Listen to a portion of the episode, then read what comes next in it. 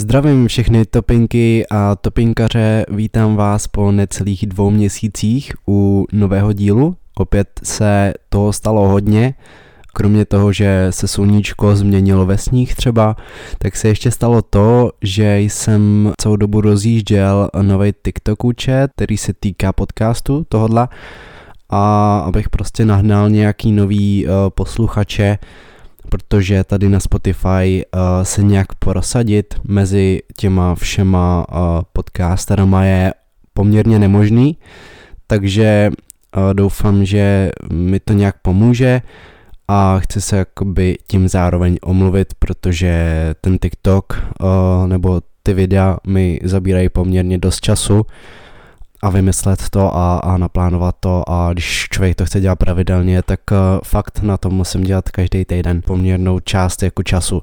Takže proto vlastně byla taková větší pauzička.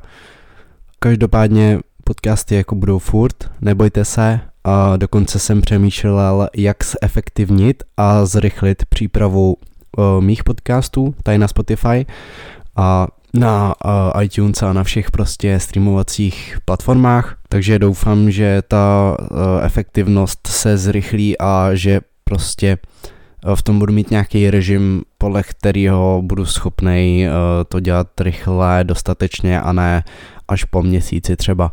Jo, protože takhle zatím, jak to je, tak já vždycky prostě občas si řeknu, že už potřebuji udělat podcast, tak si k tomu sednu a napíšu to celý třeba za jeden den a druhý den uh, to potom na, na, nahrávám, že jo, a to mi jako moc nesvědčí. Já spíš bych potřeboval třeba každý den dát si 15 minut a věnovat se tomu, napsat si třeba jednu věc a to a potom vlastně budu mít větší motivaci i zároveň každý den těch 15 minut tomu věnovat a není to ani tak moc jakoby uh, času a když takhle každý den uh, dáváš 15 minut něčemu, tak uh, že jo, za týden to vyjde víc, než když občas mě prostě teďka napadne udělat podcast, jo, což je třeba i klidně za měsíc, je jako jednou. Jo, takže takhle, takhle na začátek a dnešní téma jsou teda nejvíce nebezpečné ostrovy na světě a chci ještě říct na začátek, že ty ostrovy by se vešly minimálně do top desítky. Ta top pětka byla poměrně složitá, protože těch ostrovů je dost nebezpečných a zároveň i zajímavých. Omlouvám se teda, jestli tady bude chybět nějaký váš oblíbenec nebo oblíbený ostrov, který znáte, který víte, že je nebezpečný ale já jsem se prostě koukal na všechny zdroje a vlastně dal jsem, nějak jsem to vyfiltroval, který tam se objevovaly nejvíc a uh, podle toho jsem ten, uh, ten žebříček uh, sestavil. Ale pokud byste chtěli udělat druhý díl na tohle téma, tak není problém, stačí napsat a já vám ho připravím a natočím. Eh, nebudu to dál zdržovat teda a přeju vám příjemný poslech a jdeme to rozjet. Na pátém místě máme Povegliu, eh, která se nachází v Benátkách. Eh, doufám, že tu mám nějaký fanoušky Timena a Duchařiny, protože to je přesně to, proč je tenhle ostrov tak opuštěný a děsivý. Uh, bohužel až na konečný kontrole prostě veškerého textu, který mám na, do tohohle podcastu připravený, tak mi jakoby došlo, že vlastně tenhle ostrov jako nebezpečný není svým způsobem. Nebo já nevím, jako jestli věříte na nějaký paranormální uh, věci, že vám prostě najednou teče krev z nosu z ničeho nic a máte mdloby, tak asi se může stát, že jako něco se vám tam stane, ale když to beru jako z čistě racionálního hlediska, tak přímo jako nebezpečí vám tam nehrozí, že byste jako umřeli kvůli nějakým duchům nebo něčem, ně, nebo něčemu, kvůli něčemu takovému. To opravdu ne, ale prostě mi to sem jako patří ten ostrov a a zvlášť eh, v dřívější době to byl rozhodně svýho času nebezpečný ostrov, ale momentálně už se mi zdá, že ne, ale stejně je ten ostrov zajímavý hodně svojí historií a je to asi jako nejvíc nej pozoruhodný fakt, který dneska v žebříčku je, takže si to určitě zaslouží tady být. Tento přenádherný ostrov, který je blízko centra, zhruba nějakých 6 kilometrů od centra Benátek, v prostě proslunněné Itálii se může zdát jako ideální místo pro žití a zároveň pro turisty, kterých je v Benátkách poměrně hojný počet Historické mýty a místní legendy zapovězily tento ostrov natolik, že se na něj dodnes bojí vstoupit velká část místních obyvatel a i turistů. První zmínky lidí, kteří na tomto ostrově žili, pochází z roku 421, kdy se s postupným šířením obyvatelstva zdálo, že tento ostrov bude píchat celé Itálie, ale během pár let se ostrov proměnil v temné místo, na které zkrátka nikdo nechce. Podmínky pro život tu dříve byly skvělé, pěstovala se zde vinná reva a spoustu dalších plodů, také rybolov byl velkou obživou místních obyvatel, ale to nebylo vše. V době válek byli obyvatelé tohoto ostrova dokonce osvobozeni od povinné vojenské služby a veškeré boje se mu tak uh, vyhýbaly a dokonce ani ty obyvatelé Poveglie nemuseli platit žádnou daň Itálii, i když ten ostrov už v té době Itálii patřil. Takže lidi si tam jako žili vlastním životem a poměrně dost se jim dařilo a byli prostě úplně odříznutý od nějaký vlády a takový, takový věci, takže eh, jako zajímavý strašně, to mě překvapilo ale je jasný, že asi takhle to nepokračovalo pozitivně a v roce 1346 se ta jeho pozitivní historie proměnila v tu temnou. V roce 1346 se totiž začala psát pro celou populaci v Evropě a okolí ta nejtemnější kapitola, která kdy byla napsaná a to je morová pandemie neboli černá smrt, při které zemřelo celkem neuvěřitelných 75 milionů lidí. Každá země si tak musela během toho moru hledat místo, kam by posílala nemocné na izolaci. A pro Itálii to byla právě Poveglia, jelikož to byl ostrov a zároveň nebyl tak moc daleko od pevniny a zkrátka kvůli tomu tam nemuseli ty nemocný doprovovat moc eh, dlouho protože dřív eh, vlastně ty nemocní se naložili na loď a pluli na ten ostrov, kde se nechali v té karanténě a nebylo to tak právě daleko pro ty, pro ty lodě. Takže to bylo ideální a nesoužil jenom pro lidi s tou černou nemocí, posílali se tam i lidi s jinými infekčními či morovými chorobami tehdejší doby, což potom dokázalo ve výsledku vytvořit opravdu hrůzné a smrtelné prostředí, jelikož léky žádný nebyly. A když dáš prostě na ostrov takhle dohromady všechny nemocní lidi, tak je jasný, že se jako to nemůže úplně tak nějak vydařit. Zvlášť v té době, kdy ta izolace nebyla tak jako dobrá, prostě nevím, tam asi měli nějaký svý komůrky nebo něco, možná ani to ne a, a normálně tam leželi na ulici a brali to jako nějakou uh, izolaci, no. ale spíš chtěli izolovat ty lidi od, od těch obyvatel, co byli na té pevnině a prostě bohužel uh, ty, co skončili na tom ostrově, tak taky většinou zemřeli, protože těch 75 milionů lidí, kteří zemřeli na tučenou nemoc, mluví jako jasně. No, takže uh, kvůli prostě spojení těch všech infekcí od těch lidí se vytvořila ještě nová a odolnější nemoc, a lidé tak v té povegli umírali jak na běžícím páse. Kvůli četným úmrtím bylo nutné vytvořit masové hroby, aby se mrtvoly stíhaly odklízet a není tak divu, že se dnes mezi místními říká, že poveglia je z půlky tvořena lidskými ostatky a také lidským popelem, který se tvořil při pálení těl těch neboštíků. Po skončení moru byl ostrov dlouho opuštěný a kvůli masovým hrobům a tomu popelu z těch eh, mrtvol se tam ani nikdo stěhovat eh, nechtěl. Až potom v období druhé světové války začal ostrov sloužit jako místo pro duševně choré a byla zde vybudována i psychiatrická léčebna. Na děsivosti celého ostrova přidávají i temné legendy o šíleném lékaři, který zde měl na pacientech provádět pokusy. Experimentoval například s drastickými lobotomiemi a nebylo mu cizí používat při pokusech na nemocných nástroje, jako jsou například ruční vrtačky. Ten ostrov je vlastně ponechaný tak, jak ho nechali ty minulí obyvatele, což byli ty blázni a, a ten doktor a, a ty lékaři. Od té doby tam byli snad maximálně nějaký lovci paranormálních jevů a nikdo jiný se tam myslím, že neodvážil uh, vstoupit. Takže to byl ostrov Poveglia, bylo to takový na začátek takový odlehčený, kvůli tomu, že vám tam nic jako nehrozí, ale teďka už to začne pořádně nabírat na intenzivitě. Takže jdeme na další ostrov, který je ostrov Grinard. Tento zprvu nenápadný ostrov, který se nachází kousek od severozápadní části skotské pevniny, v sobě skrývá velice temnou minulost, která se navždy zapsala do vojenské historie a do historie Skotska.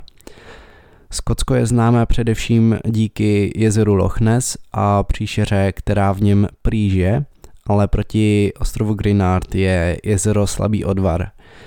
Ostrov, který byl svého času považován za vůbec nejnebezpečnější území na světě, vzbuzuje obavy i dodnes. V momentální době je jeho největším nebezpečím asi vizuální stránka a zdanlivá bezpečnost, která na první pohled z tohoto ostrova vyzařuje, ale jakmile byste na několik dní pobyli na tomto ostrově, tak byste nejspíš zemřeli a vlastně byste ani nevěděli jak a proč, pokud byste zrovna nebyli informovaní o tom, co se tam v minulosti dělo. Historie ostrova Grinard sahá až do 16. století, kdy na jeho území žila dokonce desítka obyvatel.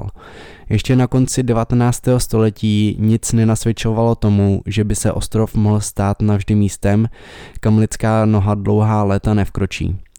Ta nejzásadnější změna pro tento ostrov přišla až během druhé světové války, kdy se ostrov stal dějištěm tajných chemických experimentů. Právě jeho ideální lokace, která je poměrně daleko od jakékoliv obydlené zóny, ho činila nejlepším místem pro zkoušení chemických zbraní, které se měly využít během druhé světové války. Experiment, který ovlivnil tento ostrov nejvíce, byl s jedem zvaný Anthrax – Antrax je vysoce infekční a smrtelná bakteriální infekce, která se šíří prostřednictvím spor, které mohou přežít v extrémních podmínkách po dlouhou dobu. Tento jed tak svými vlastnostmi a účinností donutil britské vědce a armádu zkoumat jeho potenciální využití v boji proti nacistickému Německu. Projekt operace byl naplánovan právě na skotském ostrově Grinard v roce 1942. Pro experiment byl vybrán vysoce jedovatý druh antraxu nazvaný Volume 14578 podle profesora Voluma, který jej vědcům poskytl. Na ostrov bylo také přivezeno kvůli experimentu asi 80 ovcí, které se staly bohužel pokusnými králíky. Potom, co byly na ostrov umístěny ovce, tak se na ostrov spustily bomby naplněné antraxovými sporami. Bomby byly navrženy tak, aby se rozbily při dopadu, čímž se spory rozptýlily do okolního prostředí. A jak věci očekávali, tak ovce na ostrově v důsledku infekce antraxem rychle onemocněly a následně zemřely. Klíčové momenty z těchto pokusů byly dokonce zachyceny i na video, které bylo odtajněné v roce 1997 a v momentální době ho můžete najít i na YouTube. Důsledky tohoto experimentu byly doslova katastrofální a to i přesto, že množství použitého antraxu bylo poměrně malé. Vědci po experimentu došli k závěru, že velké uvolnění antraxových spor by dokázalo zlikvidovat německá města na několik desetiletí a zcela určitě by je učinila neobyvatelnými. Výsledek taky demonstruje to, že se biologům dodnes nepodařilo ostrov stoprocentně dekontaminovat. Spory antraxu byly po experimentu velice odolné a proto vláda rozhodla, že se Grinard stane zakázaným územím na několik desetiletí. Následné pokusy o další dekontaminaci ostrova začaly v 80. letech 20. století kvůli velkým stížnostem skocích obyvatel. A britská vláda tak tedy musela investovat značnou část finančních prostředků na očištění tohoto ostrova, ale jak víme, tak zbavit se kompletně biologických nehod trvá tisícovky let a člověk je na to prostě krátký. I přesto, že byl ostrov oficiálně prohlášen za bezpečný v roce 1990, tak se jeho nebezpečí stále ukrývá a to především pod povrchem, kde se bakterie stále skrývají a kvůli jejich vlastnostem drží i po několika desítkách let.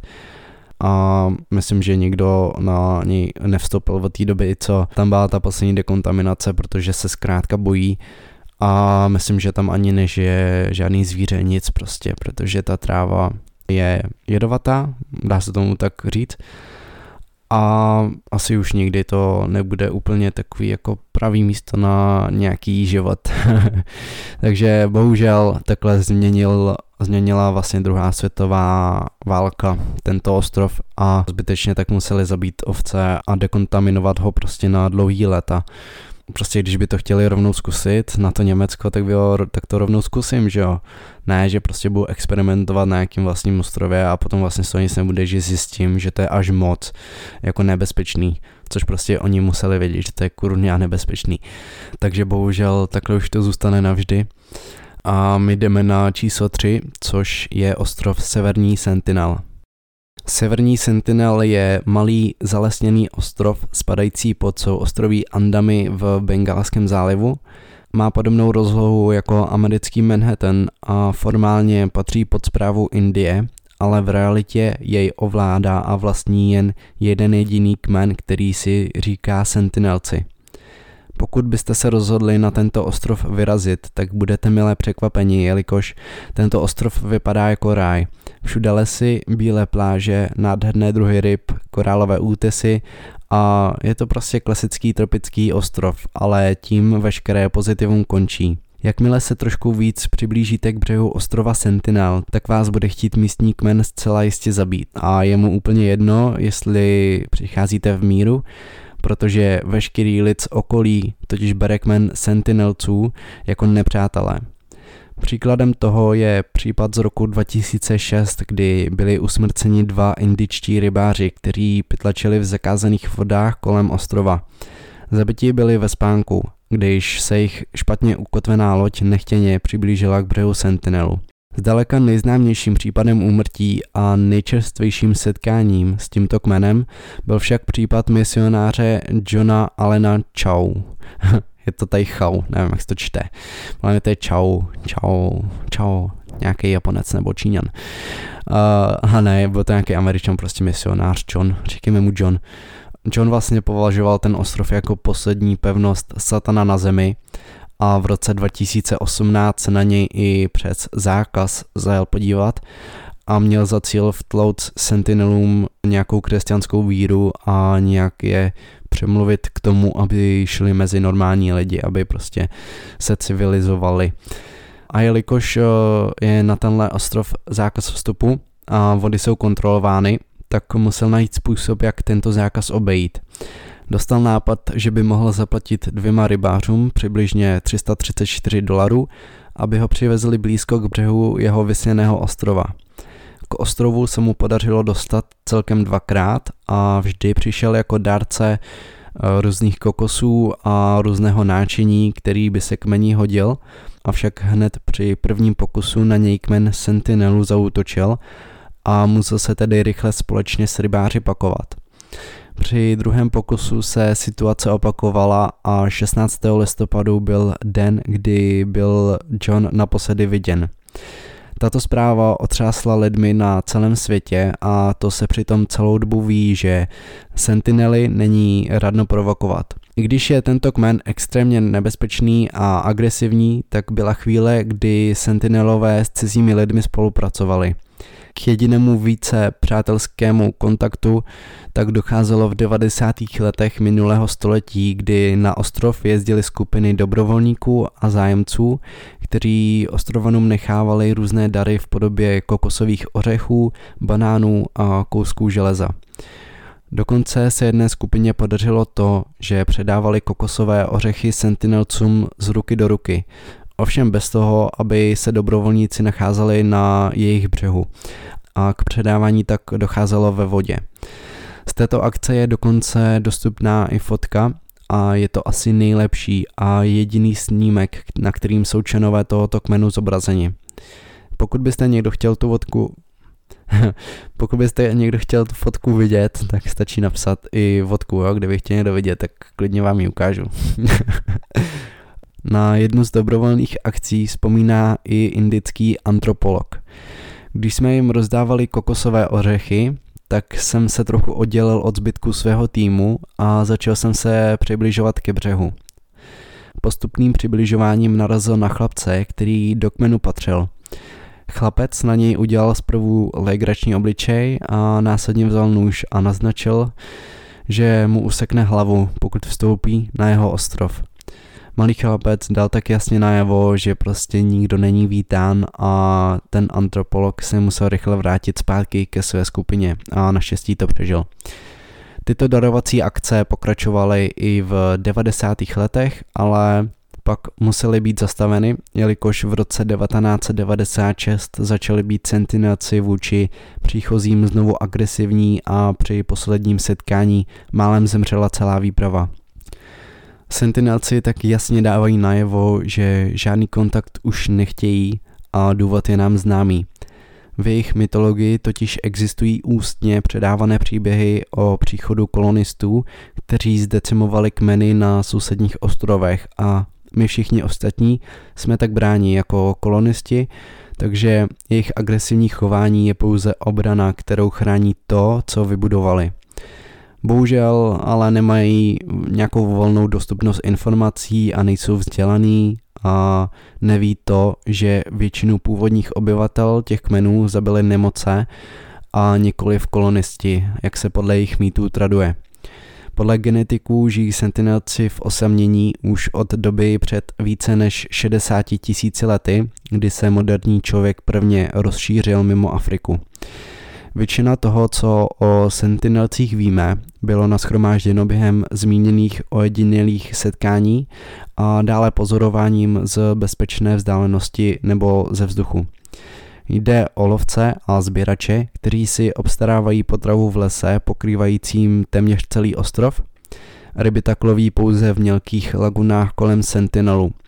Vyrábějí si vlastní lodě, ale nevydávají se na nich do neznámých vod. Vědci předpokládají, že se Sentinelci soustředí ve třech malých skupinách a odhady jejich populace se pohybují od 40 až k 500 jedincům. I když se můžeme domnívat, že žijí pomalu v době kamenné, tak to nemusí být úplně pravda.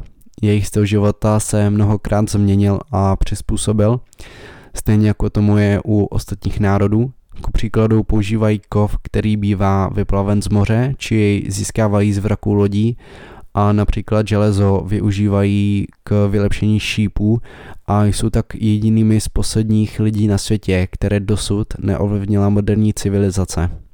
Dnes je ostrov chráněn indickým zákonem a vstup na něj je úředně zakázán, a to zejména pro ochranu zdraví tamních obyvatel toho kmene, kteří nemají žádné protilátky proti běžným civilizačním chorobám, ale také z důvodu vlastní bezpečnosti. Úřady naposledy kontrolovaly Sentinelce v roce 2004 po ničivém tsunami, která zasáhla region, ale ukázalo se, že pro místní domorodce neměla katastrofa zničující dopad a bylo rozhodnuto, že už nikdy nebudou podniknuty pokusy o jakýkoliv kontakt. Takže ten poslední byl opravdu v roce 2018 a četl jsem právě ohledně tohohle ostrova, že nějak uh, američani chtějí tělo toho vizionáře, toho Johna zpátky, ale že prostě nějak to nejde, že ty indické úřady to nějak zakázali a že ty sentinaci vám prostě nedají to tělo a nevím, jestli nějak chtěli i vybombit ty sentinelce a prostě vzít to tělo toho Johna a, a nějak prostě pro, pro tu jeho rodinu, aby získali to tělo, že jo, znáte to prostě. A prostě se jim to nepodařilo těm americkým orgánům a, a už jako navždy zůstane prostě pohřben eh, na ostrově Severní Sentinel, nevím jestli pohřben, nebo jestli ho sežrali, prostě pro ně může být třeba sežraní člověka normální věc, zatímco pro nás je to absolutně mimo. A toho člověka bychom poslali někam do nějaký psychiatrický léčebny a úplně ho zavřeli. A oni prostě jsou úplně jiný a je to strašně zajímavý téma a těch kmenů je samozřejmě víc ale tenhle ten je nejvíc uh, tak nějak agresivní a nejvíce známý.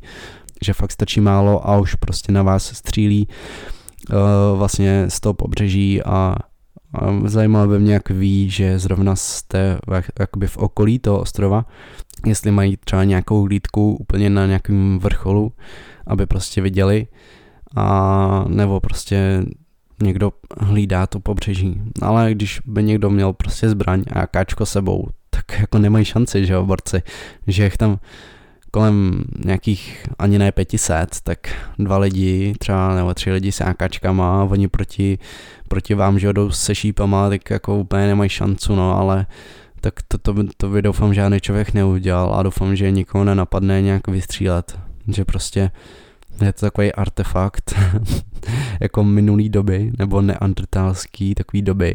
No prostě já nevím, jak to popsat, ale doufám, že, že to máte stejně, jako že prostě existuje kmen, který je úplně mimo, mimo nějakou civilizaci.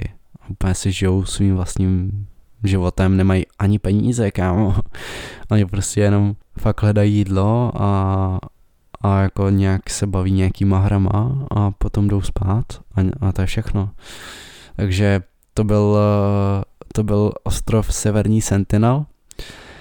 A na dvojce je další ostrov a to je Atol Bikini a tady už to začíná být pěkně ostrý. Tento korálový ostrov, který je součástí Marshallových ostrovů, přivedl na svět slovíčko, které dnes zná celý svět. Asi je vám jasný, že je to slovo bikiny a vznik slova bikiny bohužel souvisí s hrůznou minulostí, která tomuto ostrovu byla přisouzena lidskou vinou a ta minulost má také za následek to, že se tento ostrov v mém žebříčku vůbec objevil. Na tento ostrov bych v momentální době neposlal ani toho největšího nepřítele, protože ty dvě rizika, které na vás tady číhají, jsou věci, na které rozhodně nikdo nikdy z nás nechce umřít a ani se s nima nechce nikdy setkat. Atol Bikini byl kdysi klasickým tropickým rájem a korálovým ostrovem, na který jezdila spousta turistů právě kvůli plážím a izolaci od zbytku společnosti, ale to všechno skončilo v době, kdy se stal ostrov terčem té nejhorší zbraně, se kterou se může naše země a obyvatelstvo setkat – Nejenom to, že se stal terčem a místem, které pro to bylo určeno, ale především četnost těch pokusů tento ostrov kompletně zdecimovala, ačkoliv se dokázal zpamatovat, ale uh, to okolí a všechno, to už prostě se nedá nějak navrátit a ty stopy tam jsou uh, dodnes viditelný a, a je to jako hruza, co, co se tam dělo. Atol Bikini byl totiž v 50. a 60. letech minulého století jednou z hlavních testovacích oblastí amerického jaderného programu. Tento ostrov byl pro Američany ideální, dostatečně vzdálený od jiných oblastí, ale zároveň ideálně umístěný tak, aby tam mohl doletět americký bombardér s bombou. USA měla navíc tento ostrov ve vlastnictví a jediným mínusem tedy bylo to, že na ostrově žila populace okolo 167 lidí, ale pro Američany nebyl problém takové malé množství vystěhovat a kompletně si tak připravit terč pro atomové bomby. Na ostrovku i v jeho bezprostředním okolí se tak v průběhu několika let odehrály desítky jaderných testů a v roce 1954 byla na tomto ostrově dokonce odpalena vodíková bomba, která je mnohonásobně ničivější než klasická atomová bomba a vlastně dodnes patří k nejničivějším zbraním na světě. Mezi lety 1946 a 1958 se zázračným způsobem povedlo Spojeným státům provést na 23 jaderných testů, což mělo za následek kompletní zničení životního prostředí a jeho okolí. První jaderný test se na atolu uskutečnil 1. července 1946 a nesl označení Able. V laguně byly rozmístěny lodě a na jejich palubách byla i zvířata, která měla vědcům sloužit k výzkumu vlivu radioaktivity na živé organismy. Puma zhozená z bombardéru B-29 však cíl minula o více než 500 metrů a následná exploze tak potopila pouze pět plavidel a zabila asi jen třetinu zvířat. Při druhém testu 26. července 1946 chtěli věci vyzkoušet, co se stane, pokud Puma exploduje pod hladinou. Nechali ji proto vybuchnout v hloubce asi 30 metrů. Exploze vytvořila bublinu horkého plynu, která expandovala do všech stran. Na dně vznikl kráter a gejzír vody nad hladinou vytryskl přibližně do výšky 1,5 kilometru. Gejzír pak eh, následně vytvořil asi 30 metrů vysokou vlnu, která zalila plavidla a kontaminovala je radioaktivitou. Třetí test, naplánovaný na duben 1947, měl otestovat výbuch v ještě větší hloubce, ale nakonec se neuskutečnil, jelikož Spojené státy v té době neměly dostatečný počet jaderných bomb na to, aby se s nimi mohlo takhle plítvat. Po kratší přestávce se testy začaly znovu provádět a v pořadí třetím největším výbuchem na atolu byl tedy test nazvaný Castle Bravo, který se uskutečnil 1. března 1954, což bylo odpálení vodíkové bomby. Vědci předpokládali sílu výbuchu 6 megatun, ale spletli se, protože konečná exploze měla sílu 15 megatun TNT.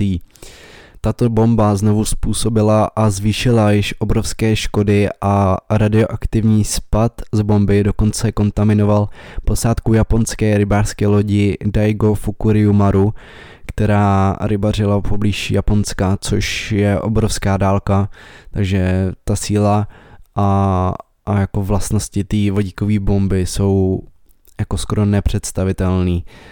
Eh, jeden z jejich členů na následky ozáření dokonce zemřel. Další experimenty a výbuchy byly už menší a častokrát rutinní, jelikož se kladl největší důraz na to, aby pilot věděl, kdy a kam správně spustit tu atomovou bombu, aby se nestalo, že to netrefí v těch 500 metrů, jak se stalo při tom prvním experimentu a původním obyvatelům vlastně toho ostrova Bikini bylo slíbeno, že se po skončení testu budou moci vrátit domů, ale je jasný, že to možné nebylo a nikdo tak od posledního výbuchu na tento ostrov nezavítal, až na výjimky, jako jsou například vědci.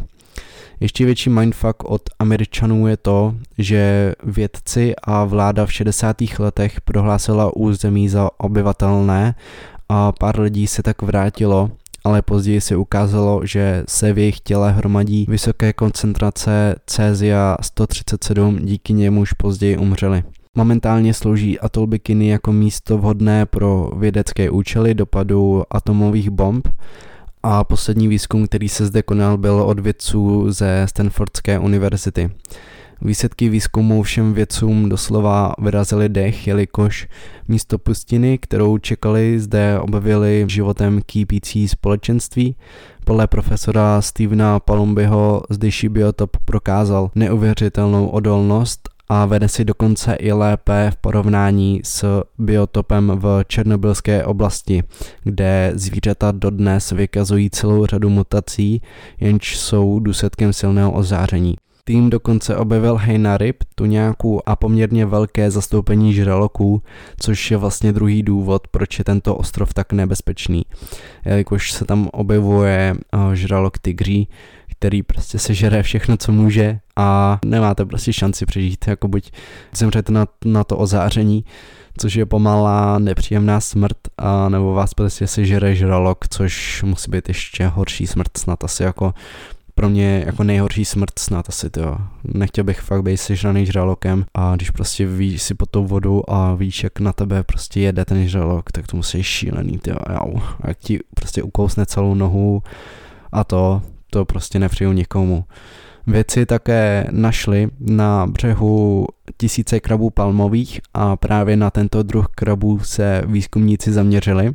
Tento druh kraba se totiž dožívá až 60 let a mnozí si tak jaderné výbuchy pamatují a byly na nich i zaznamenány bezprostřední následky jaderného ozáření a věci tak na nich mohou dobře sledovat, jak ozáření ovlivnilo stavbu jejich DNA. Z výsledků vědců vzešlo to, že i když se tam daří zvířatům i rostlinám, tak člověk by tam zcela určitě nepřežil. OSN o dva roky později po vědeckém výzkumu Stanfordské univerzity vydala zprávu, ve které popisuje nezvratnou kontaminaci životního prostředí atolu. Voda na atolu je kvůli ozáření nebezpečná a plody moře jsou nejedlé a kontaminace půdy znemožňuje farmaření, stojí ve zprávě. Takže ty následky budou přetrvávat několik desítek let a Bůh ví, jestli bude někdy možné se tam vrátit. A teď se vrátíme úplně na start a to na ten vznik toho slova bikiny. Tyto dámské plavky pojmenovali autoři právě podle atolu Bikiny, kdy se na něm v době vymýšlení názvu odpalovaly jaderné bomby a název měl tak symbolizovat atomový výbuch ve světě dámské plážové mody a měli pravdu, byl to prostě boom a ten trend prostě bikin je i teď a všechny holky to nosí, takže byl to výbuch, ale nevím, jestli úplně atomový. Takže to byl ostrov Atol Bikini a máme tady jedničku, což je, uh, mám tady jako brazilský nebo portugalský název, že jo, protože v Brazílii doufám, že se mluví portugalsky a do češtiny tam překlad nebyl. Je to Il, Ilia da Cuemada Grande, Ilia da Cuemada Grande, přesně tak. je to prostě kousek od brazilského pobřeží, je to ostrov a na něj se překvapivě nesmíte za žádnou cenu vypravit a to z velmi dobrých důvodů, jelikož ten důvod je, že vám hrozí zcela jistá smrt. Pouhých 43 hektarů velký ostrůvek se nachází jen několik desítek kilometrů jižně od brazilského velkoměsta São Paulo a vstup na tento ostrov je přísně zakázán a je dokonce hlídaný brazilským námořnictvem. Zhruba polovinu ostrova pokrývá deštný prales, zbytek tvoří travnaté plochy a kamenité pláže. Na tomto ostrově se dokonce nachází maják, jehož účelem je varovat blížící se lodě a dát jim jasně najevo, že se tomuto kusu pevniny mají vyhnout. A čím je vlastně ostrov tak nebezpečný? Na tomto ostrově se totiž vyskytuje vysoce jedovatý a dost vzácný druh hada. Jedná se o křovináře ostrovního z čeledí chřestýšovitých, který dorůstá do zhruba půlmetrové délky. Ostatní druhy hadů tak společně s křovinářem drží ostrov zcela nezalidněný, protože se to tam jemi doslova hemží. Na tomto ostrově tak na jeden metr čtvereční připadá jeden až pět kousků různých druhů hadů a není divu, že se tento ostrov nazývá také jako Hadí ostrov. Podle odborníků se hadi na ostrov dostali před více než 11 tisíci lety, kdy byly ještě součástí pevniny. Pak ale hladina vody stoupla a odřízla ho od kontinentu a izolovaní křovináři se tak v průběhu staletí vyvíjeli odlišně než ostatní druhy. Žádný had není stejný jako ti z hadího ostrova, říká nějaká prostě bioložka, což tady už nemám její jméno, ale uh, je to jako zajímavý, že se nějak vyvíjeli pod vodou nebo něco takového. A říká, že od svých pevninských bratranců se liší tím, že jsou pětkrát jedovatější a patří mezi deset nejjedovatějších hadů vůbec, takže přežít na tomto ostrově je prakticky nemožné. Jelikož byl celý ostrov pod vodou, tak se na něm nemohou nacházet žádní savci ani hlodavci a křovinář spolu s jinými druhy hadů, kteří na tomto ostrově žijí, se tak paradoxně kvůli nedostatku potravy evolučně proměnili na smrtící druhy, protože jejich běžná kořist jsou výhradně ptáci a právě v důsledku toho se jejich jed stal tak smrtelným a ještě více účinnějším, protože kořist těchto hadů je mnohem větší než u běžných hadů, které žijí u nás. Tento had je natolik zdatný, že umí lovit ve výškách stromů, kde loví právě ptáky, kteří na stromech odpočívají. Jakmile křovinář vypustí svůj extrémně účinný jed, tak nastává velmi rychlá smrt. Ale to by nebylo nic překvapivého. Jeho jed je navíc silně hemotoxický a díky tomu je schopný zaživa rozkládat tkáň kořisti a otrava je tak extrémně bolestivá. Dá se říct, že obeď se ke své smrti prokřičí. Chemická analýza jedu tohoto zmijovitého hada naznačuje, že je pětkrát silnější než u ostatních jeho příbuzných a je také nejrychleji působící.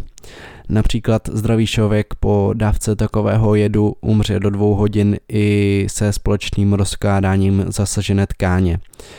O snahách osídlení tohoto ostrova hovoří především postavený maják, který postavil zřejmě jediný obyvatel tohoto ostrova a od té doby na něj nikdo kromě vědců nevstoupil a v roce 1984 byl ostrov vyhlášen za přírodní rezervaci, čímž zároveň zakazuje jakýkoliv vstup na tento ostrov bez speciálního udělení. Jak jsem říkal na začátku, tak tento ostrov je dokonce hlídaný brazilským námořnictvem a to výhradně proto, protože vzácný křovinář nežije nikde jinde než právě na tomto ostrově a zároveň musí chránit ostrov před pytláky, kteří právě tohoto vzácného hada chytají. Pytláci loví křovináře především kvůli jedu, jenž následně prodávají na černém trhu. A proč je tento jed tak vzácný a tolik žádaný? Je to vlastně paradox, ale právě křovinář, který momentálně zabíjí tímto jedem, může v budoucnu zachránit stovky lidských životů, jelikož jeho jed je využíván k výrobě některých léků a není proto divu, že cena tohoto živého hada dosahuje na černém trhu částek okolo 30 tisíc dolarů, což je 750 tisíc korun českých. Někteří překupníci jsou tak kvůli ceně schopni porušit zákaz a tajně se vplížit na ostrov, aby hady chytili a výhodně prodali. Vědci proto v Brazílii spouštějí speciální program na jejich záchranu a nyní chovají v zajetí asi 20 exemplářů, které hodlají rozmnožovat a postupně vracet zpět do volné přírody, jelikož je tento druh vysoce ohrožený. A to je všechno. Děkuji, že jste poslouchali až do konce, jestli jste teda poslouchali do konce. Moc mě to dneska bavilo, bylo to super. A asi už nevím úplně, co bych řekl tomu, všechno jsem tady popsal, řekl. Prostě ten had je jedinečný, je to vzácný had strašně moc, úplně wow. Na fotce, když jsem si ho prohlížel, tak měl takový rudý oči, hnusný, takže šel z něho celkem strach a překvapilo mě, že e, nějaký had dokáže lovit v korunách stromů, že jsem čekal, že prostě loví klasicky na zemi, ale bohužel, když nemají tu potravu, tak musí kvůli ní vyšpohat až na, na, na ty stromy někam nahoru.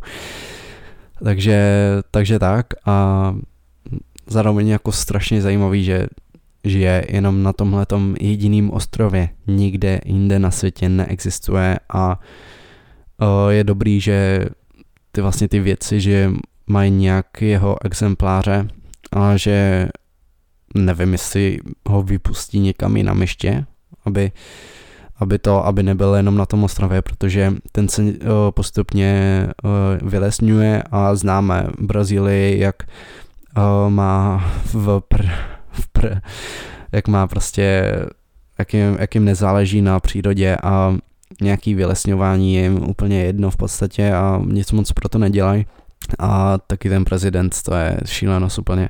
Takže je možný, že taky se vylesní tenhle ten ostrov, buď, anebo jak se zvyšují, že jak se zvyšuje voda, tak uh, bude potom postupně zaplavený.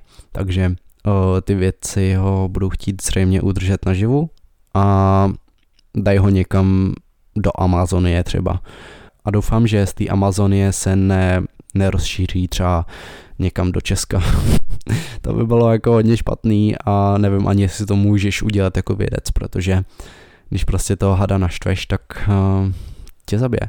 Ale říká se, že nejsou tak agresivní, jo, že by prostě, když jdeš kolem něj, tak jak jsem vám říkal, musíš hodně dupat a on by měl dostat strach a měl být někam pryč a když zrovna na něj nešlápneš nebo něco takového, tak on vám nic neudělá. Dokonce jsem se díval na nějaký video, kde byl týpek na hadím ostrově, kde byli taky hodně nebezpečný hadi a hodně jedovatý a ten týpek přežil, protože on byl sice blízko těch hadů, ale nic jim nedělal, prostě zůstal nahybnej a buď ten had vás jenom jako to si prostě proskoumá tak nějak, ale nemá prostě důvod vás nějak zabíjet, protože má větší strach z vás, než vy z něj.